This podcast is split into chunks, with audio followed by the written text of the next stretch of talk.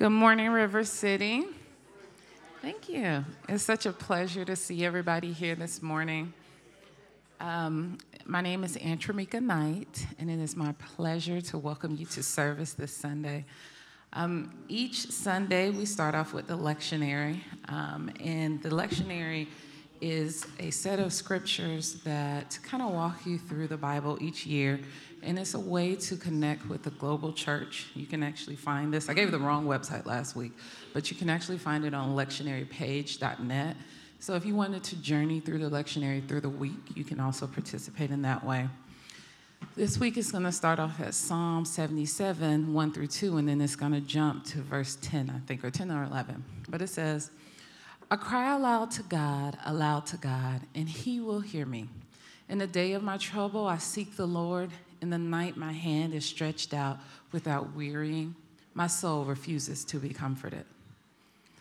I will remember the deeds of the Lord. Yes, I will remember your wonders of old. I will ponder all your work and meditate on your mighty deeds. Your way, O God, is holy. What God is great like our God? You are the God who works wonders. You have made known your might among the peoples. You with your arm redeem your people, the children of Jacob and Joseph, Selah. When the waters saw you, O God, when the waters saw you, they were afraid. Indeed, the deep trembled. The clouds poured out water, the skies gave forth thunder. Your arrows flashed on every side. The crash of your thunder was in the whirlwind. Your, lighting, your lightnings lighted up the world. The earth trembled and shook. Your way was through the sea, your path through the great waters. Yet your footprints were unseen. You led your people like a flock by the hand of Moses and Aaron. If we can bow our heads in prayer. Father God, we thank you for this Sunday in which we are gathered here at River City. We welcome those who are first time visitors who have been with us a while. We welcome those, Father God, who are still seeking to understand who you are. We pray that they feel this is a safe place because you are here, the Holy Spirit is here, and we thank you for that. We thank you for all the volunteers this Sunday, God. We thank you for Josh and Sarah. We thank you, Father God, for those who continue to pour into us as a church. We love you in Jesus' name. Amen.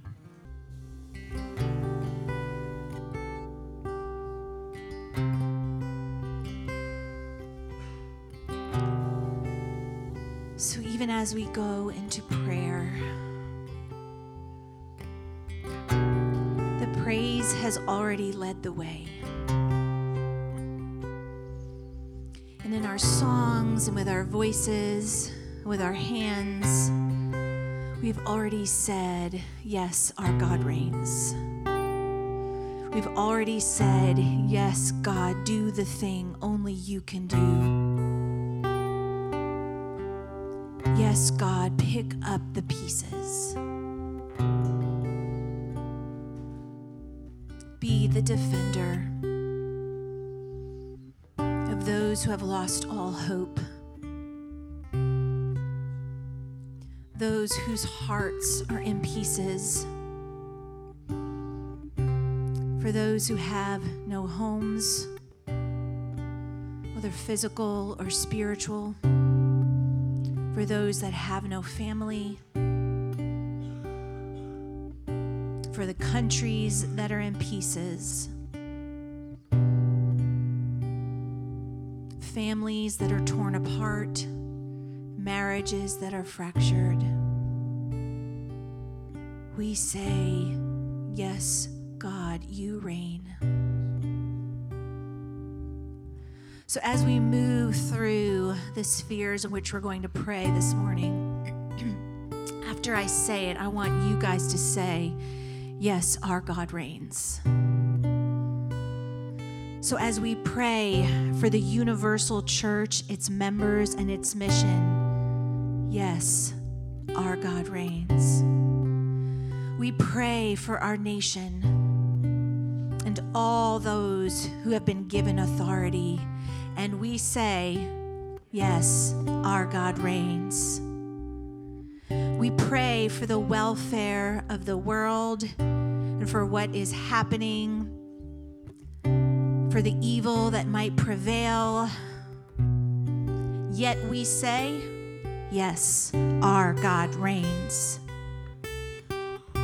For the concerns of this local community, for Smyrna and Cobb County, the surrounding areas, for the needs that we face every day, we say, Yes, our God reigns. And for those we know who suffer and are in trouble, we say, Yes, our God reigns. And we pray this morning specifically for this body and for our prayers of this season that we would be people of prayer, that we would be people of presence, that we would be a generous people who give and people who serve. We posture our hearts towards you and we say, Yes, our God reigns. Let that truth burrow deep into our souls. And with every deep breath we breathe in, we say, Yes, our God reigns. So to him who sits on the throne and unto the Lamb be blessing and honor and glory and power forever and ever. And God's people say, Amen. How's everybody doing? Awesome. I'm kind of I'm going to shift things around a little bit for what I was originally going to do. It won't affect you really at all. It'll just affect me. Um, we're going to do some um, some pretty intense prayer, and by that I mean we're just going to pray together for some things at the end. Um, we recognize before service today, today is really like a commissioning and ascending Sunday in a lot of ways. We are sending a Scotland team. We're going to be praying over the Mays who are being sent to the mission field of California. We, someone's being deployed this week, right here. Your last Sunday. I just found that out after we decided it was commissioning Sunday. Josh and Sarah are going to Canada or Canada, however you'd like to say it, and with my with our family. And so I feel like there is a sense of commissioning, but I also felt like during prayer I needed to share with you guys something that is completely unrelated to the message, but I feel like it's for us. And it's from Dr. Johns, who came here and taught about a month ago on the sacred text. And she says, If you are looking into the mountains ahead and see nothing but clouds signaling danger and opposition, know your help comes from the Lord, the maker of heaven and earth. God actually delights walking in those dark hills. So I just needed to encourage you that if you feel like your next season is darker or has tones of not funness, I would like you to just raise your hand. We're not going to send anybody to you. If that just feels like it kind of lands on you, just, just give me a wave, and we're gonna, I'm going to pray for you really quickly. All right. So we're going to pray for you guys really quickly, if that's all right. Everybody just close your eyes with me. So, Father, um, these are people that you've highlighted today and that have been highlighted on my heart. So we ask that you would give them the grace and peace to know that they can throw all of their faith into you. Before they feel it or sense it or see it, that the, their job right now is to just trust you. That you will be their God and that they will be yours and that you will do what needs to be done. In difficulties and in perceived victories, we just give it all to you. We just hand it over. All of those things that seem unmanageable in our own estimation with our own set of skills and things, we give it all to you in Jesus' name. Amen. Amen. So I'm going to jump right in. I'm, I'm kind of mixing it up, Bill. I'm going to do the prayer for the Mays, the prayer for the Scotland team, and the prayer for the Turners right at the end. I'm trying to give ample space for that, so I'm going to, I'm going to crank through this message. So if you'll open your Bible with me to Luke 9, verses 51 through 62. I want you, to, while you're opening up that, the, the big question today is what's God's place in your life? Specifically speaking, what is his role for you? Is he supposed to be a part of what we're doing, right? Like I mentioned this, like we're going into July 4th and celebration. Is it, you know, I love God and I love country? Like, is that it? No, that's not it. Is it, you know, I love God and I love family? No, we know that's not it. It's, it's God's place is, He's the organizer of our loves. He goes numero uno and then he decides the next, right? Like, that's not comfortable for us. So, questions and passages like I'm about to read today are uncomfortable and there's a harsh tone to them. And there's a way to make it not harsh in the same ways that we can make church not church by providing everything for you to come to the Disneyland experience of gathering. We dim the lights, we give you everything you've ever desired, and we send you on your way, and you haven't even really been a part of the body, right? Like, we do the same thing with God. We, we sometimes take passages that are hard to read and say something they're not saying when they're intended to have a reaction. And a lot of times when Jesus is walking around the Gospels, he's saying things that make people confused, not because he's a mean God and not because Jesus came to harm us, but because there's a point to why he's doing that.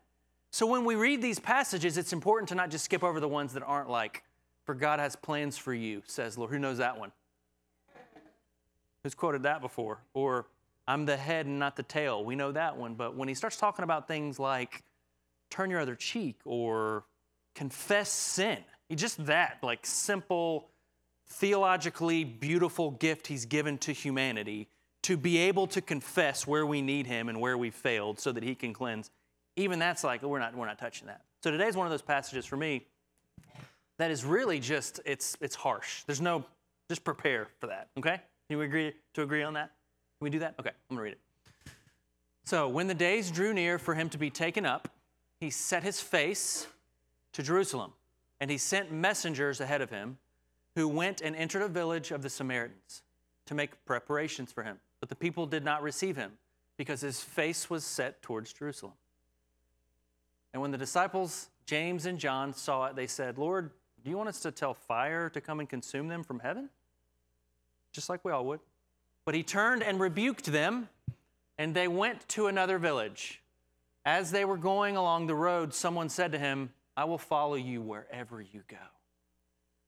And Jesus said to him, Foxes have holes and birds of the air have nests, but the Son of Man has nowhere to lay his head. To another, he said, Follow me. But he said, Lord, let me first go bury my father. And Jesus said to him, Leave the dead to bury their own dead, but as for you, go and proclaim the kingdom of God. Yet another said, I will follow you, Lord, but let me first say farewell to those at my home. Jesus said to him, No one puts his hand to the plow and looks back, and who looks back is fit for the kingdom of God. Amen? So, so that's not one you hear a lot, right? Like, who's heard this passage before and just loved it, right? instant, instant questions are that's, that's, that's too harsh. We get the gospel of don't choose debauchery and selfishness and hatred, self centeredness. Like, all right, we will not do those anymore. But he's literally saying, like, don't bury a parent and don't give mom and dad hugs and kisses. So why does he say this, right? Like, there, we, I think if you know enough about the gospel and Jesus, you know that Jesus is not a harsh, mean person who's trying to make us submit to him and is angry with us. It's, this almost sounds like one of those conversations where somebody's having an irrational argument, like you do with your spouse, where like no matter what, at one point you're just like, I'm gonna win this. And it doesn't, the only thing that matters from this is just that I win. Jesus isn't that way. He doesn't care to win, right? His winning is losing. That's what confuses everyone. They're like, no, you're not winning. You should, you should definitely be winning, and you're losing, and we all know that losing is terrible. And Jesus is like, no, this is this is to win. To lose here is to win, which is confusing and baffling. So, why is this happening? The first thing that's interesting is that Jesus sets his face. Everybody on the count of three, look over there. One, two, three. If someone walked, stay there. Don't look back, guys. Come on, come on. Look over there. If someone walked in this room right now and tried to figure out what was happening, they would have one question. What would it be? What are they looking at, right? Do you like my little object lesson? Man, I was like, that was going to happen even more beautifully than it did. But, but it's stuck because all of you decided to look somewhere. The question remains what are you looking at? This passage is talking about how Jesus sets his face towards Jerusalem, which for some people doesn't make sense. The passage right before is the Transfiguration. Jesus feels confirmed in what his calling is. His conversation with those he shouldn't be having a conversation with is about what am I about to do? I'm about to go to the cross. Right after this, it's the harvest field conversation. So, right in the middle of that, Jesus sets his face towards Jerusalem and on his way, and it's not a geographical thing. It's not like, all right, what's there's Jerusalem, here's me, guys, tell me to get right there. It's not that. It's a theological like sense. Like, now it's time. I'm about to head to the cross. I'm about to head to Jerusalem. And so it's baffling that he would send his disciples to a Samaritan village who is at odds and at war with their community for over 200 years. Jesus knew what was going to happen. So he says to them, Go have them prepare a place for me. So they go, of course, show up. Listen, we're here uh, because Jesus, he's Jewish, would like a place to stay, and they're not having it at all. No, he's not staying here. And the reason they don't want him to stay there isn't because they don't want the gospel. They don't even know what that is yet. It says because he set his face to Jerusalem. So the only reason he wasn't allowed to stay there was just because of the Jewish tradition with them. They are at odds. There's not enough in that relationship for them to be like, come on and stay with us. So the disciples ask a question that seems crazy, but it's not. And do you know why? Don't answer me. Jason Hamill's on a trip right now, or he would have answered right there. 2 Kings 1:10. But Elijah answered the captain of 50, If I am a man of God, let fire come down from heaven and consume you and your 50. Then fire came down from heaven and consumed him and his 50. Boom! So these guys are now connected to Jesus, who is the fulfillment. He's definitely here to come and do this. So when they come back to him and they're like, We went and did what you said, and they're not doing what we said, let's, would it not be a decent idea if we just, maybe like you did, historically and call fire down on them, that's actually not a terrible question. This is where, though, this is where he shows the nature of what's about to happen. And the way that he does it is he sends them into a situation where they won't get what they want. He sends them into failure. And as they go into failure, they're like, the response when we fail with what we're doing for God, it must be to destroy if this doesn't tap into every bit of your political insides on Facebook, when you call down fire on anyone who isn't willing to make space for Jesus, you've just killed what might ever happen.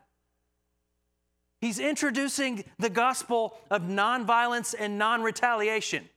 And the only way that it spreads to this community is by someone willing to be so selfless that they send people to say, We're here for hospitality, and then be spurned and turned away so that they can remember that. And then a few weeks down the road, the cross will happen. And then somebody from that community will receive Jesus and go back to that community and say, Do you remember those guys that came? This is what that was about. And then they will receive Jesus. So when we decide that our methods are the most important thing, and that the response needs to be what we wanted, we lose. Jesus is in it if it doesn't work. What the? He's in it if it doesn't work. He's teaching them, get ready to be like, theologically, I have a question. He's teaching them about tolerance. He's teaching them about how you can't make somebody want to be present with Jesus. All of us who believe in the presence of God and know that it's where we find our everything and it is for me.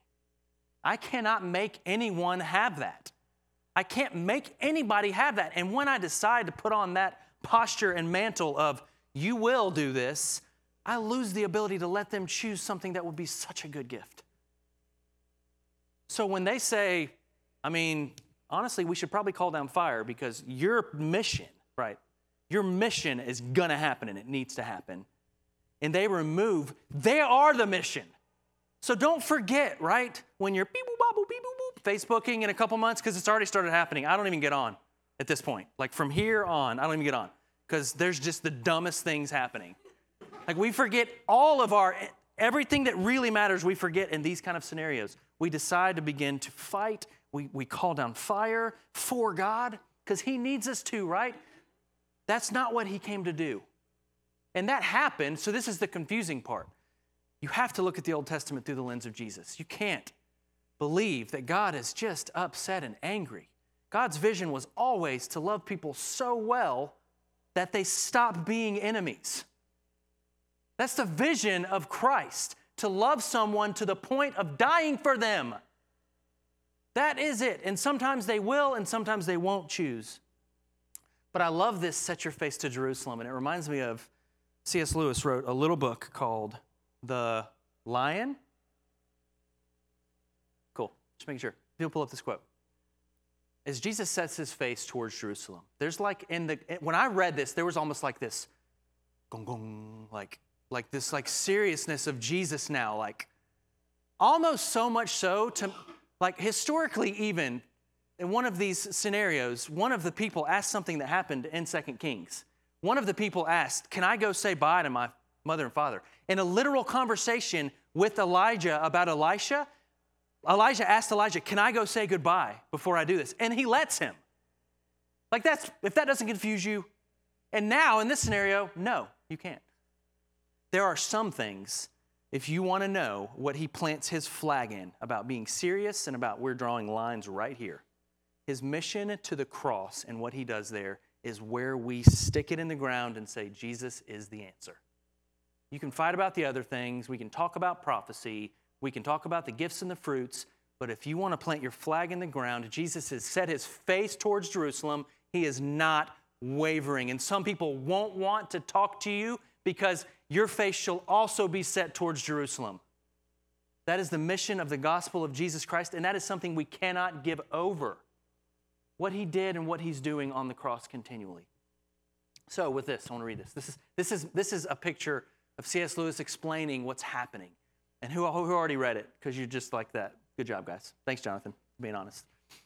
They say Aslan is on the moves, perhaps has already landed, and now a very curious thing happened. None of the children knew who Aslan was any more than you do, but the moment the beaver had spoken these words, everyone felt quite different. Perhaps it has something Perhaps it has sometimes happened to you in a dream that someone says something which you don't understand, but in a dream, it feels as if some enormous meaning, either a terrifying one, which turns the whole dream into a nightmare, or else a lovely meaning to love, too lovely to put to words, which makes the dream so beautiful that you remember it all of your life and are always wishing you could get into it, that dream again. It was like that now. Jesus sets his face towards Jerusalem. At, that, at the name of Aslan, each one of the children felt something jump inside. Edmund felt a sensation of mysterious horror. Peter felt suddenly brave and adventurous. Susan felt as if some delicious smell, some delightful strain of music had just floated over her. And Lucy got the feeling you have when you wake up in the morning and realize that it's the beginning of the holidays or the beginning of summer. It's that wonder connected to Jesus setting his face to Jerusalem. It's that this is meaningful. It's that this reorients every, everything from this point forward. So, just for a little bit, I'm going to talk about this. The disciples respond to this very interestingly. And this is what I believe the whole purpose of this passage is. And if you can pull up this part of this passage again, Bill, you can go to, I think it's 6 through 12 or 6 to 11. Jesus uses harsh words as a gift. One person says, I will go with you zealously, I'll do whatever. And immediately he talks about what had just happened. If you decide that you would like this, you might not have a place to lay your head. You might not have anything to your name. The next person says, is invited to follow. Come follow me. And Jesus says to him, You can't bury your mother or father. The next person says, I will follow, but let me say goodbye. These are the ways into the cross. These are the ways into Christ. Jesus wants them and he wants us now to evaluate the conditions that we have to follow him. When he says to us, and I hope that you've experienced this in something larger than just a narrative on a Sunday morning or a book you've read. I hope you've felt the voice of God in some way reach into you and say, Come and follow me. And then had to wrestle with what your conditions are for doing so. What are the things that you say no to? And here's the interesting part the things that we say yes to, we believe He blesses, and He does. But we elevate those things above Him. What if He says to you to leave your family to go into the mission field? What if He says to you to give all of your everything away? What if He says you won't have a home? That just happened. This isn't like a maybe. They went to Samaria to see if they could have a place to stay. They said no, they didn't have a place to stay. Sometimes following Jesus means you won't have a place to stay. Sometimes following Jesus means you have to evaluate do I love my wife and my family more than I love my Jesus? Nobody wants to dabble in that. Nobody wants to dabble in that. Who would you die for? Most of us in this room would say Justin Bieber. Not really. Our family. Most of us would say our kids, our parents, maybe Jesus. How do you evaluate your loves? He's trying to get them to look at the organization of what they do and how they love it. And the crucial moment is that when he stirs you and asks you for something, he's not saying that family is bad and that having a house is bad. That's not the point of this. The point is when he stirs you in that moment and he says, I need this from you, do it. Do it at that moment or you won't. It will not happen. And just for you to know, the situation of this burial is not this person is dying. There are sometimes people would say in this community, my father is dying, and the father would be 10 years away from death. That's just a phrase they would say. He's, he's got a process he's going through. I'm going to help him get to it. It's a way of saying, I don't have time for that right now. I don't have time for Jesus to be number one over everything. And we don't even know how to label that, right? For some of us, what does it mean for Jesus to be over everything? Do we even know how to have those conversations? I think what he's trying to say in all of these scenarios, you have to have open hands. And in this scenario with the dead parent, people believe, some people believe it's a metaphor of someone who exists within a structured life where death is all around, spiritual death. And Jesus is walking by saying, I would love to invite you into life. And the people are saying, I would love that too, but not right now. So when Jesus stirs, we respond. That's what this, I think, is about. And it's in our failure. So, this is the beautiful thing about discipleship. We feel like we get our plan together. I understand this, I understand this. It's when we begin to fail that He begins to dabble in the things that really matter. You were sent, yes, to go take the gospel, yes, to tell them about me, yes. It didn't happen. And because it didn't happen, it revealed that you desire to harm them and now that I have that, we can work.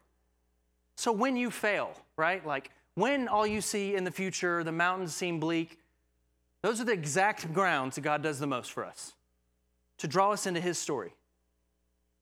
When, you, when you're successful all the time, that's just, there's nothing to work with, right? Like, it's when you're sick that He speaks the loudest. It's when you can't reach someone in your family that He speaks the loudest. It's when you fail miserably at your job that He speaks the loudest. It's when you don't know what to do next spiritually that he speaks the loudest because he draws out of you the conversations he's been trying to have with them the whole time. He literally, at the beginning of chapter 9, said, If this scenario happens, dust the, get the dust off your feet and move on.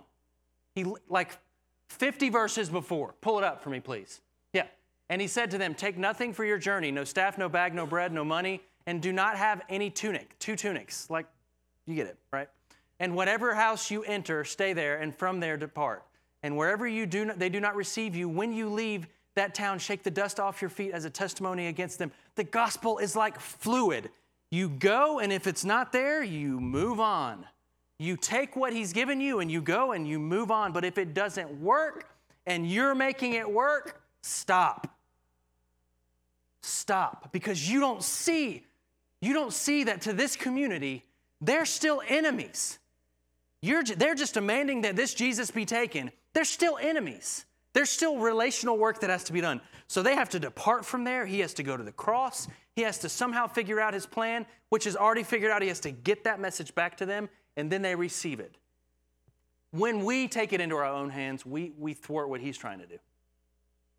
And that's what happens when we take the gospel of retaliation or violence or hatred or shame or labeling where somebody's wrong, if someone doesn't even want our Jesus yet, how can we have any expectations of them? That's what he's trying to share with us, with us. And they don't, they don't get it until, and they honestly don't get it at all for a while. But once Jesus dies, that's when they all come to life. Once they receive it as their own, once they personalize this as something for them, then the gospel goes through them when they go. And they don't retaliate. And they're all killed, right? And that's horrible. And that's not encouraging. We're not going to build a church on that concept. But the life that he gives them is such good, formational, actual source that they're willing to. You don't do that without it being amazing. I'm going to read you something from Barclay. I haven't read him in about a year, and a couple of you have been really wanting me to, so. The conviction that our beliefs and our methods alone are correct has been the cause of more tragedy and distress in the church than almost any other thing. Oliver Cromwell wrote once to the insurgent Scots, I beseech you by the bowels of Christ, think it possible that you may be mistaken. T.R. Glover somewhere quotes a saying, Remember that wherever, whatever you find your hands to do, someone thinks differently.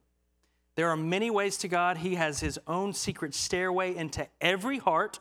He fulfills himself in many ways, and no man or church has monopoly on this truth. But, and this is intensely important, our tolerance must be based not on indifference, but on love. Ooh, it's about to get sweaty up in here. When Abraham, so we ought to be tolerant, not because we could care less, but because we look at what the other person with the eyes of love. When Abraham Lincoln was criticized for being too courteous to his enemies and reminded that it was his duty to destroy them, he gave the great answer Do I not destroy my enemies when I make them my friends? Even if a man be utterly mistaken, we must never regard him as an enemy to be destroyed, but as a strayed friend to be recovered by love. That has to happen to us and through us. That's the Jesus of the cross. You are a strayed friend to be recovered by love, then to recover others by love. And that means you're going to get smacked. And that's why he was so harsh to them, because he, he gave them the gift of honesty. I can paint the picture that, I mean, imagine the American gospel being inserted there. We're going to create these massive structures we're going to have the best worship leaders you've ever seen. They're going to be dark rooms. Everybody's going to be wearing extremely tight jeans. It's going to be awesome. He'd be like, that's pointless and stupid. Why are we even doing this? He gave them the gift to say, when you decide to follow me, please hear. If you don't hear, this is the last time I'm preaching for five weeks. We're gone for five weeks. He gave them the gift to say, if you desire to follow me, it won't be easy. And you can bank on it. It will not be easy, and people will not want you.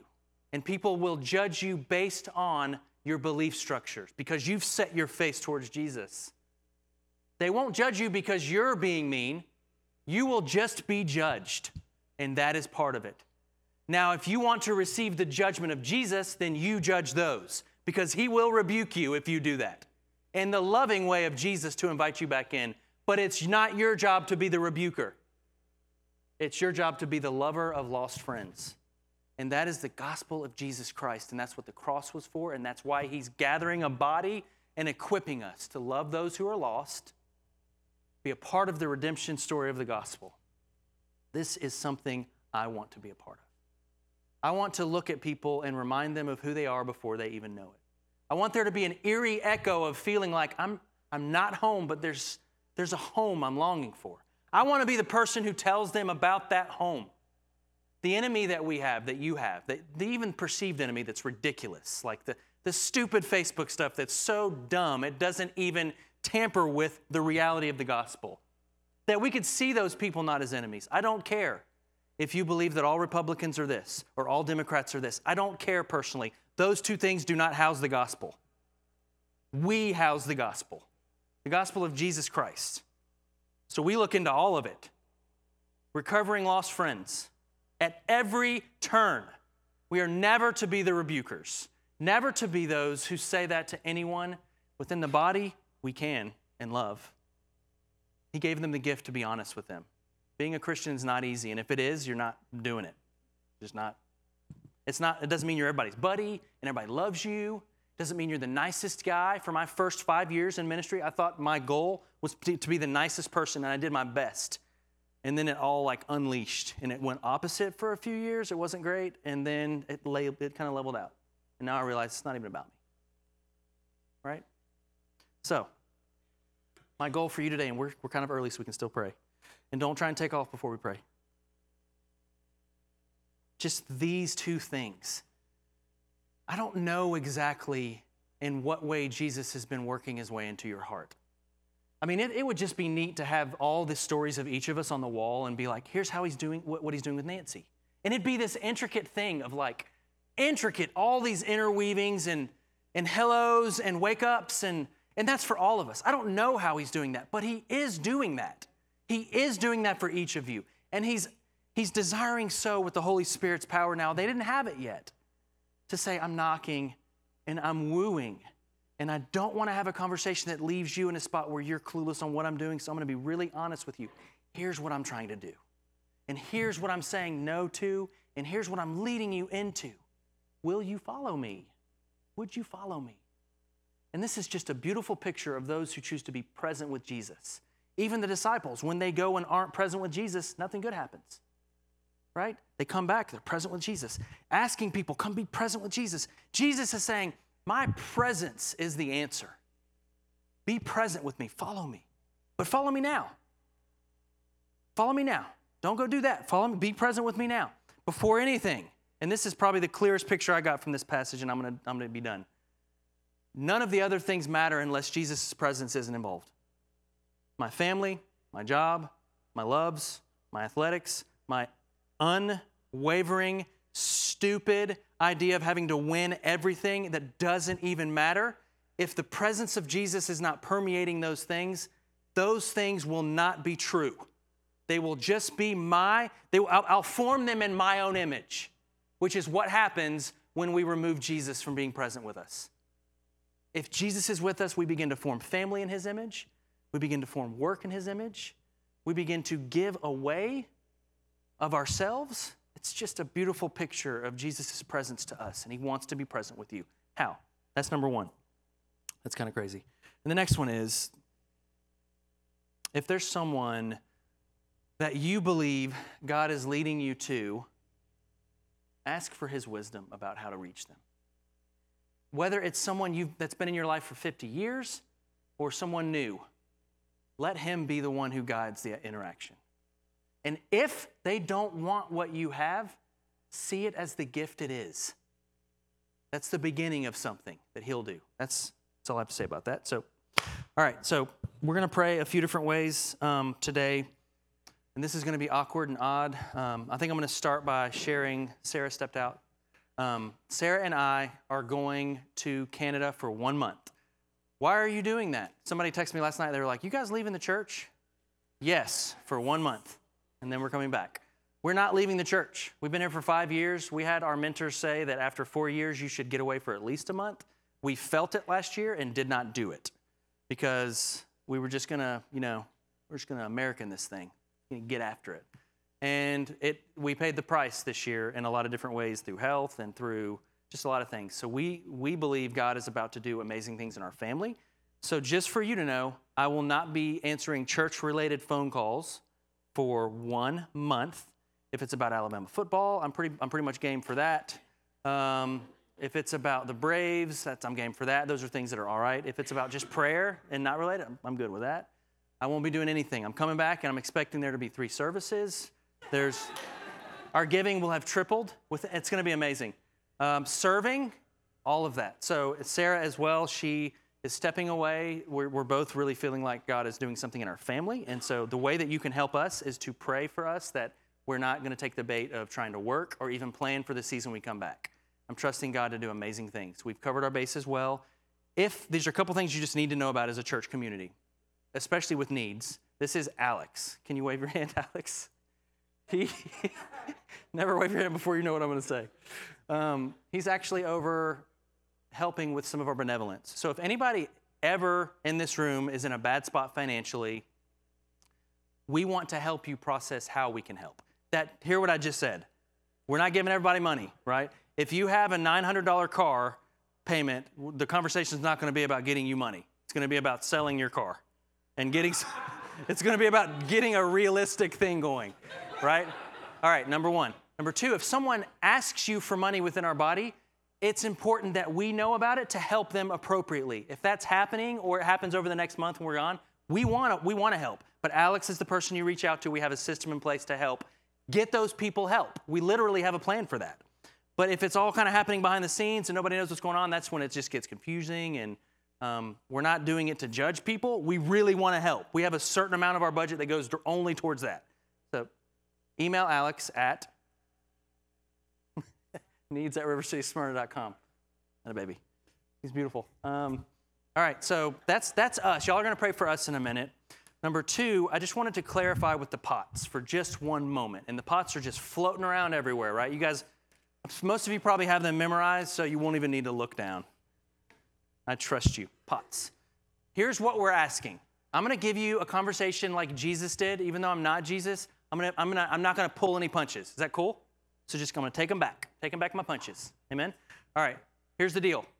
Our body is doing fine. God's done some stuff. He's been faithful. He literally has. Where we're going, it cannot remain the same. It cannot remain the same. There are too many people in leadership. There's five of 10 of us that do a lot of stuff, and we need the next rung of people to step into the body.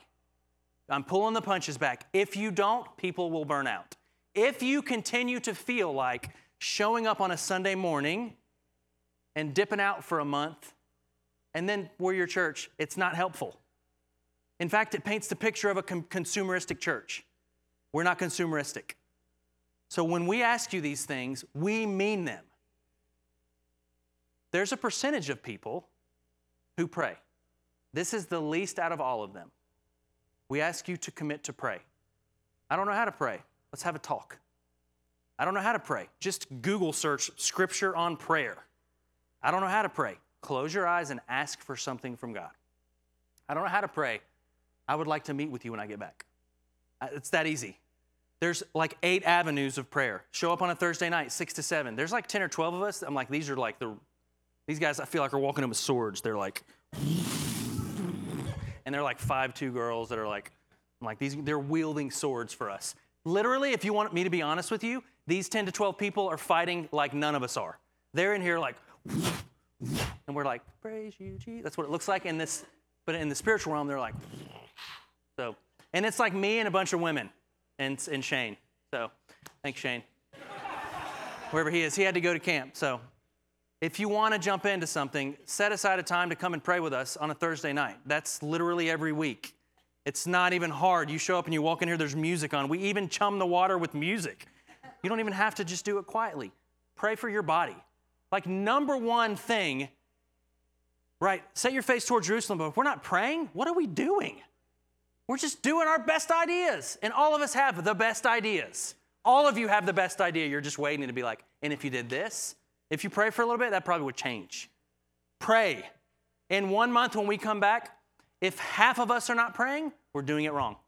Number two, commit to be present with the body in the created communal spaces and groups and invest personally in relationships outside those spaces. Be present. You all have a reason to not be present. I promise. Something different happens when the entire body, literally for our church, about half of us come to each service. So every Sunday when we show up, we're like, huh, that's cool, but it's like a whole different church. If all of us would choose to be present, it literally makes a difference. That shifts the weight, just the act of being present. And it is important to be present. So, for those of you, everyone listen, that have formed this idea of what true community needs to be like, and if we can just do this, you're just forming community in your own image. These spaces, I didn't choose. This is the office of what God has called this to, has been throughout history. We don't get to tamper with that. This is His deal. The body of Christ gathering together, do not forsake it. Gather around the sacraments, break bread together, take the Eucharist together, pray, confess, worship.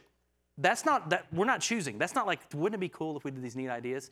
These are just the things that we're supposed to do to keep the body going, and they're beautiful. Who liked worship this morning? I won't raise my hand for who didn't because some of you are like, eh, it's a little too loud for me, but it's all right. Okay, that's important. Be present in groups. And don't ever complain that you don't feel connected if you're not doing those things. The only thing you can do is go, Have I connected? I just don't feel like I connect here. Who have you reached out to? I reached out to two people. When that didn't work, what did you do? I stopped doing it. Why? Because I was angry. Well, that's the issue. It's not even connection. You're angry. Let's talk. Amen? All right.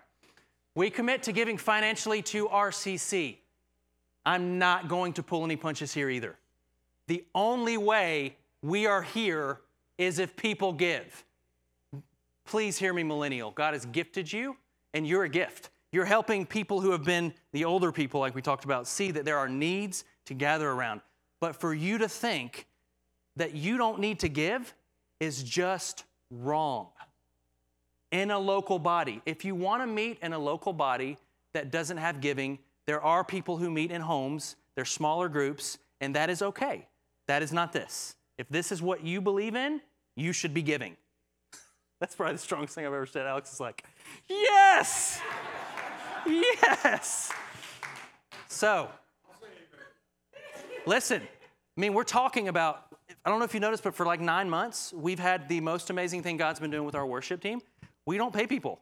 Justin's been doing it, out of, he's a doctor. He's a doctor of animals. That has a name, but it's a veterinarian. He just organizes it. All the other people, they're just organizing and helping. We eventually, in the next few months, want to hire. Guess what we don't get to do if we don't have the money? Hire. Woo! It's a good day, right? I'm dipping out. We're like, ah! see y'all. Older people, older people, the ones who give, thank you so much. I mean, honestly, like prayer nights, prayer gatherings, being here. I, I don't know if you know this, but like, we don't do this. We don't do it without that contingent. We don't. It doesn't happen.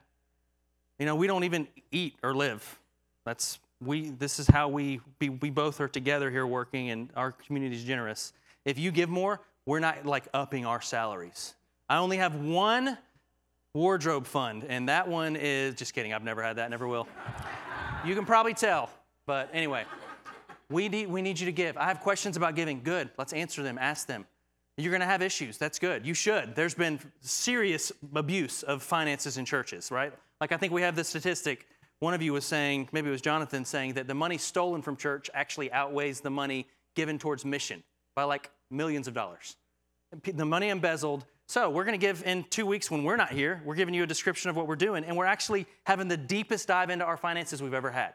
So it's it's awesome. Um, give, give money. If you want to know how much percentage, don't ask me because I'm going to say 20. So maybe just do your own thing. Do 10%. I'm not doing 10%. Do like 5%. Make it consistent. The best thing you can do for us is making consistent so that we can trust this is going to be there when we hire people. This is going to be there when we're doing something. Right? Amen? Anything else you guys would say? and then the last thing is to serve, right? Like, and this is this this one makes me want to cry the most that there is this community of people that are attracted to churches that that that have, have not really landed in first commandment first the receiving the love of god before they serve. And so there's these like really energetic people that end up at churches that end up doing all of it receiving identity from it. So there's that group that need, we need to say thank you so much for carrying too much but now it's time for you to settle into one thing.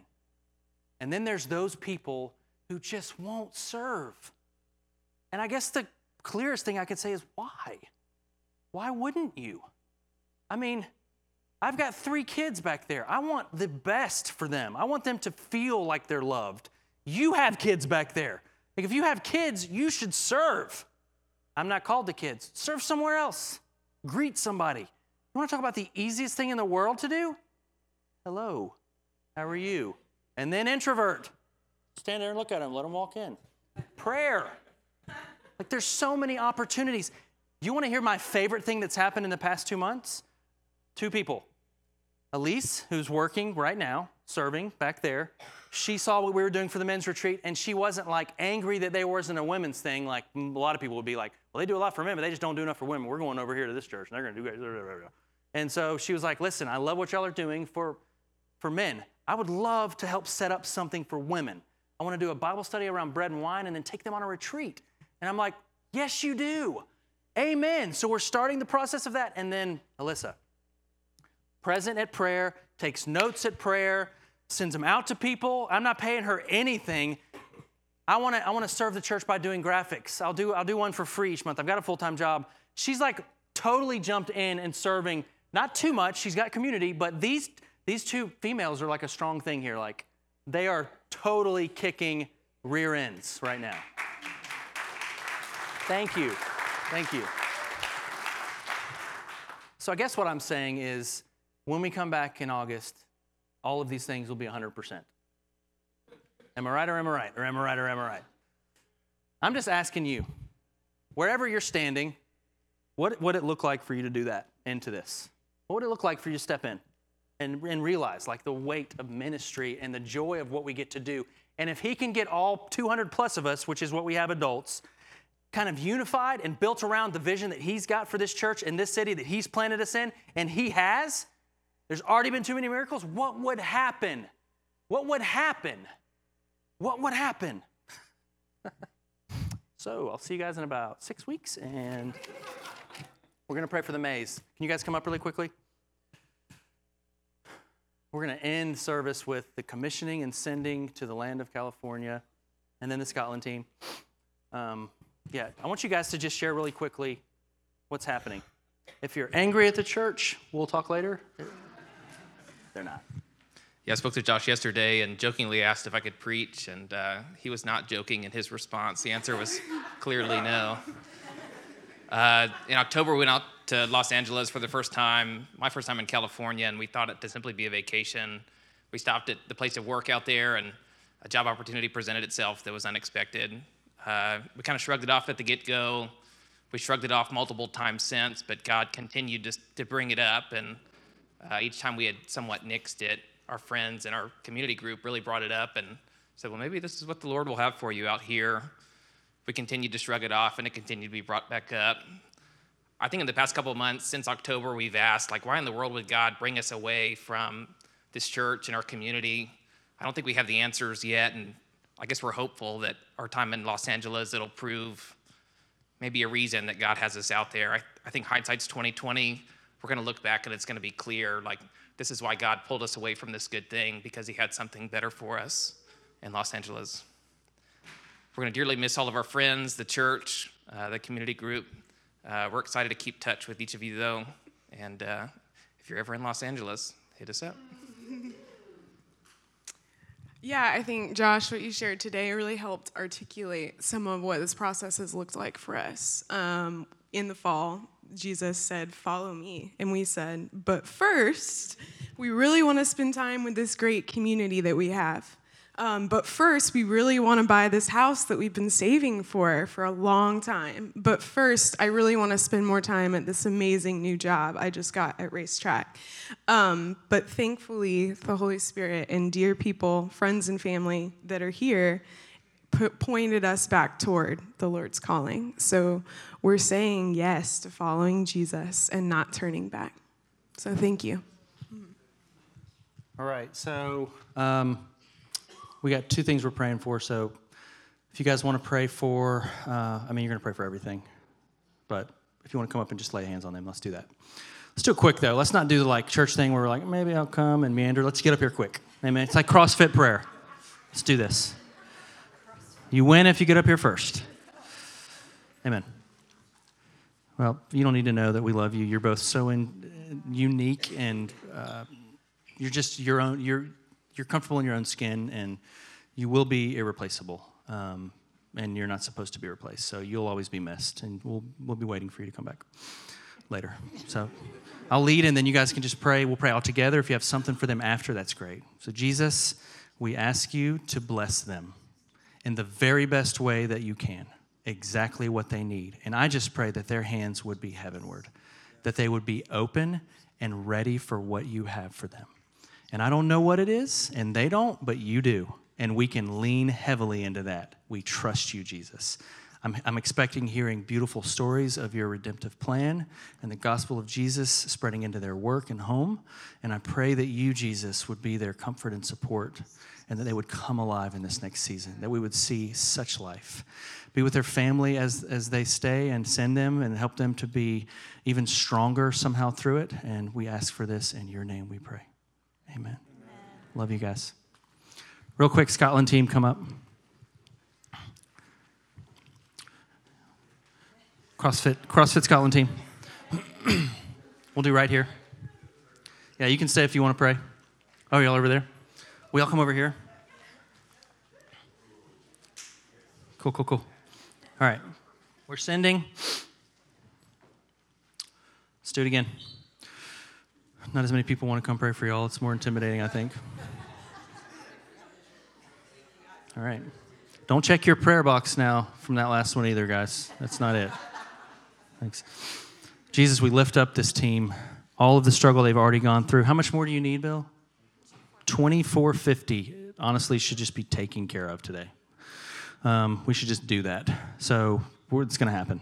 So, Jesus, we just thank you for providing for their needs. Um, I just sense he's also saying there are things that will happen on this trip that you don't just need finance for, but that you need his presence for.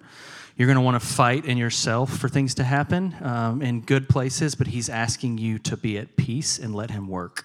If there's uh, something that's curious happening, just lean into him. As a team, let this be a trip. I think I feel like he's calling you guys to prayer together more, um, to gather in the mornings and pray over specific things and even talk about it.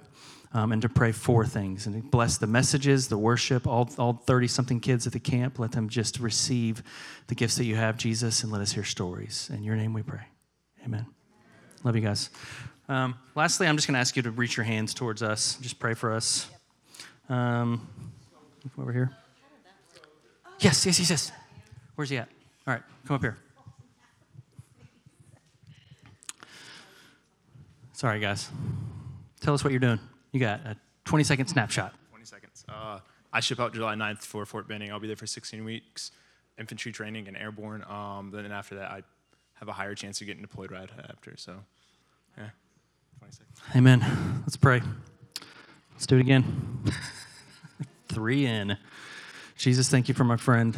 I love his heart. I love his mind. I love the connections we've had over the past year or two. I thank you for the genuineness I see in his eyes and heart. I pray that you would just be with him in every scenario, in every step, God. Remind him of why he's there and who you're calling him to. Gift him with a voice for people who are broken. Gift him with community that loves you and loves each other, and help them to fall in love with you and each other on this trip, God. Thank you for him and the gift he is. In Jesus' name we pray. Amen. Thanks. All right, now four. Just pray for us. We come down here. I don't know. Yeah, y'all come lay hands on us. Come do it. This we'll close service like this. First timers, it was fun meeting y'all. We will never see you again. Hallelujah. Yeah, I'm not praying. I'm just making sure people come up now.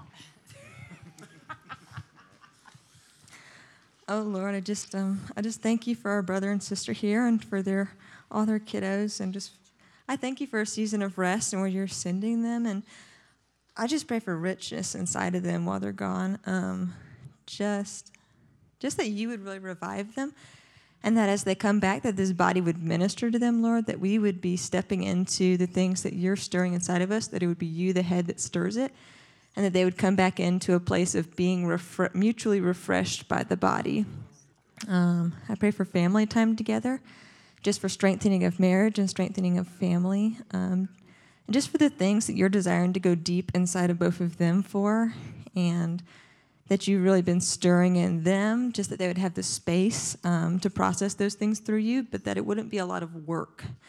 There wouldn't be a lot of stress and a lot of striving for that, that it would just be like watching a flower blossom and come up from the ground and just just letting this process happen just for your grace in them just for renewing and filling them up um, in this time and also just in this year going forward that all these things wouldn't just be for this month that this would be sort of like the beginning of this new thing with you and this filling with you and this movement with you um, and i pray the same thing for their kids just for your encouragement for ministering to their hearts and their bodies and their minds and their souls, just all of those aspects of each of them that they're needing right now.